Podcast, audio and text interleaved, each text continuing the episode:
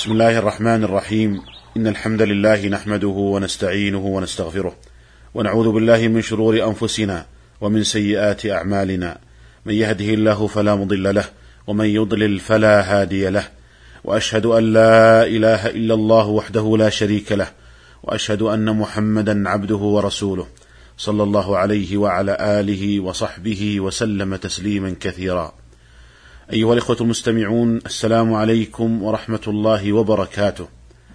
لا يزال الحديث موصولا عن أحكام الجنائز وقد ذكرنا في حلقة سابقة أن الفقهاء يتكلمون عن أحكام التداوي في أول هذا الباب.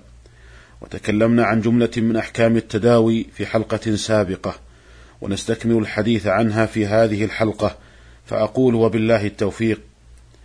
لا يجوز التداوي بالمحرم كالخمر والخنزير والدم المسفوح ونحو ذلك. ويدل لذلك ما جاء في صحيح البخاري عن ابن مسعود رضي الله عنه.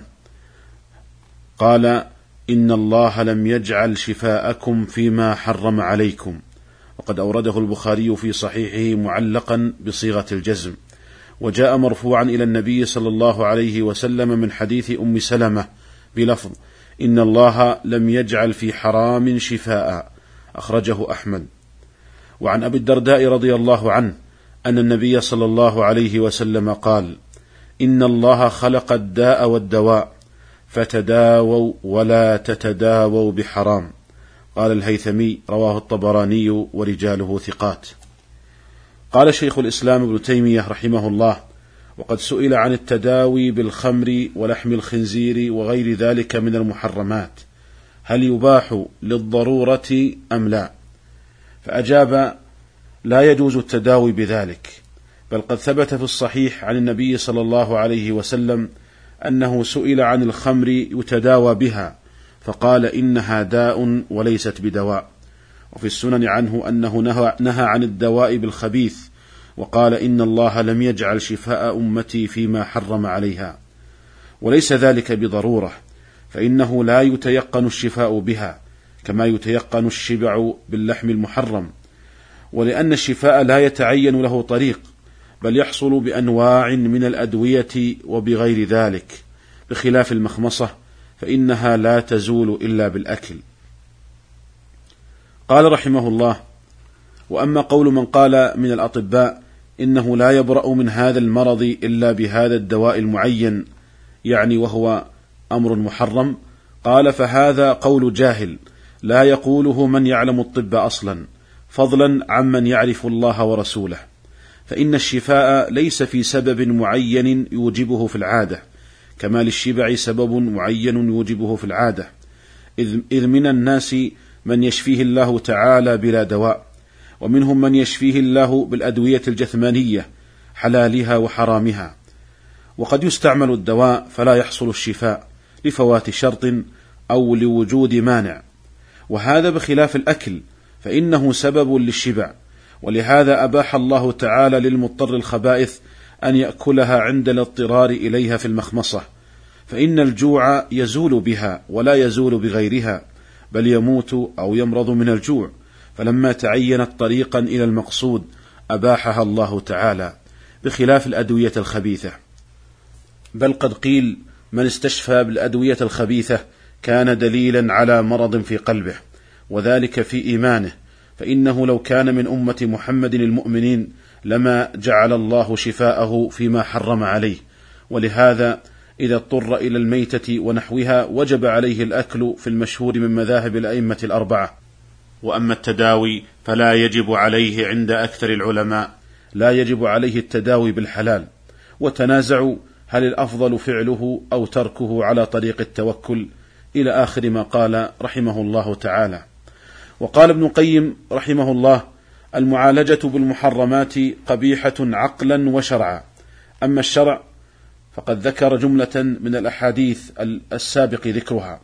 وأما العقل فهو أن الله سبحانه إنما حرمه لخبثه فإنه لم يحرم على هذه الأمة طيبا عقوبة لها.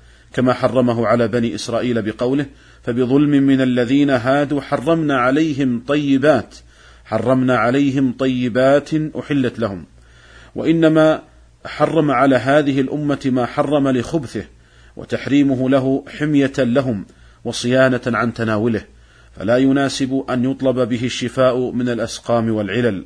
فإنه وإن أثر في إزالتها لكنه يعقب سقما أعظم منه في القلب بقوة الخبث الذي فيه فيكون المداوى به قد سعى في إزالة سقم البدن بسقم القلب. وأيضا فإن تحريمه يقتضي تجنبه والبعد عنه بكل طريق وفي اتخاذه دواء حث على الترغيب فيه وملابسته وهذا ضد مقصود الشارع. وأيضا فإنه داء كما نص عليه صاحب الشريعة فلا يجوز أن يتخذ دواء. وأيضا فإنه يكسب الطبيعة والروح صفة الخبث لأن الطبيعة تنفعل عن كيفية الدواء انفعالا بينا. فاذا كانت كيفيته خبيثة اكتسبت الطبيعة منه خبثا. فكيف إذا كان خبيثا في ذاته؟ ولهذا حرم الله سبحانه على عباده الأغذية والأشربة والملابس الخبيثة لما تكسب النفس من هيئة الخبث وصفته. وأيضا فإن في إباحة التداوي به ولا سيما إذا كانت النفوس تميل إليه ذريعة إلى تناوله للشهوة واللذة. لا سيما إذا عرفت النفوس أنه نافع لها مزيل لأسقامها جالب لشفائها فهذا أحب شيء إليها. والشارع سد الذريعة إلى تناوله بكل ممكن ولا ريب أن بين سد الذريعة إلى تناوله وفتح الذريعة إلى تناوله تناقضا وتعارضا.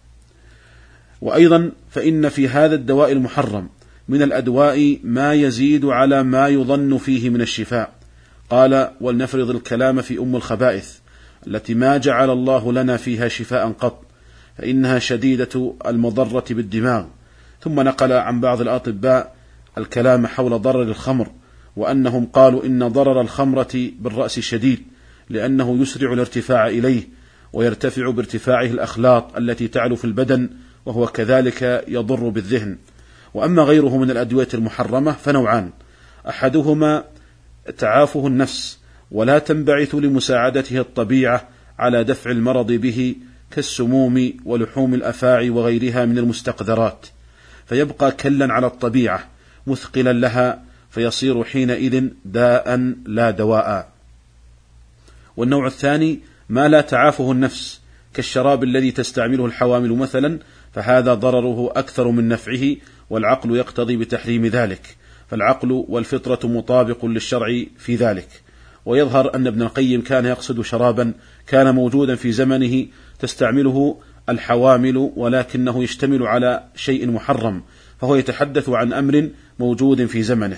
ثم قال رحمه الله وها هنا سر لطيف في كون المحرمات لا يستشفى بها فإن شرط الشفاء بالدواء تلقيه بالقبول واعتقاد منفعته وما جعل الله فيه من بركة الشفاء فإن النافع هو المبارك وأنفع الأشياء أبركها والمبارك من الناس أينما كان هو الذي ينتفع به حيث حل ومعلوم أن اعتقاد المسلم تحريم هذه العين مما يحول بينه وبين اعتقاد بركتها ومنفعتها وبين حسن ظنه بها وتلقي طبعه لها بالقبول بل كلما كان العبد أعظم إيمانا كان أكره لها وأسوأ اعتقادا فيها وطبعه أكره شيء لها فإذا تناولها في هذه الحال كانت داء له لا دواء إلا أن يزول اعتقاده الخبث فيها وسوء الظن والكراهة لها بالمحبة وهذا ينافي الإيمان فلا يتناولها المؤمن قط إلا على وجه داء. انتهى كلام ابن القيم رحمه الله. وبهذا يتبين أيها الإخوة المستمعون أنه لا يجوز التداوي بالمحرمات بأي حال من الأحوال. ولكن إذا كان القدر المحرم ضئيلا أو مستهلكا وخالط شيئا مباحا في أصله بحيث لم يبقى لهذا القدر المحرم أثر من لون أو طعم أو رائحة فهل يؤثر في الحرمة على ذلك الشيء المباح في أصله أو لا يؤثر؟ وذلك كبعض أنواع الأدوية المشتملة على نسبة ضئيلة من الكحول وبعض أنواع العصائر والأطعمة المشتملة على نسبة ضئيلة من بعض المحرمات. الجواب عن هذا السؤال هو موضوع حديثنا في الحلقة القادمة. فإلى الملتقى في الحلقة القادمة إن شاء الله تعالى. والسلام عليكم ورحمة الله وبركاته.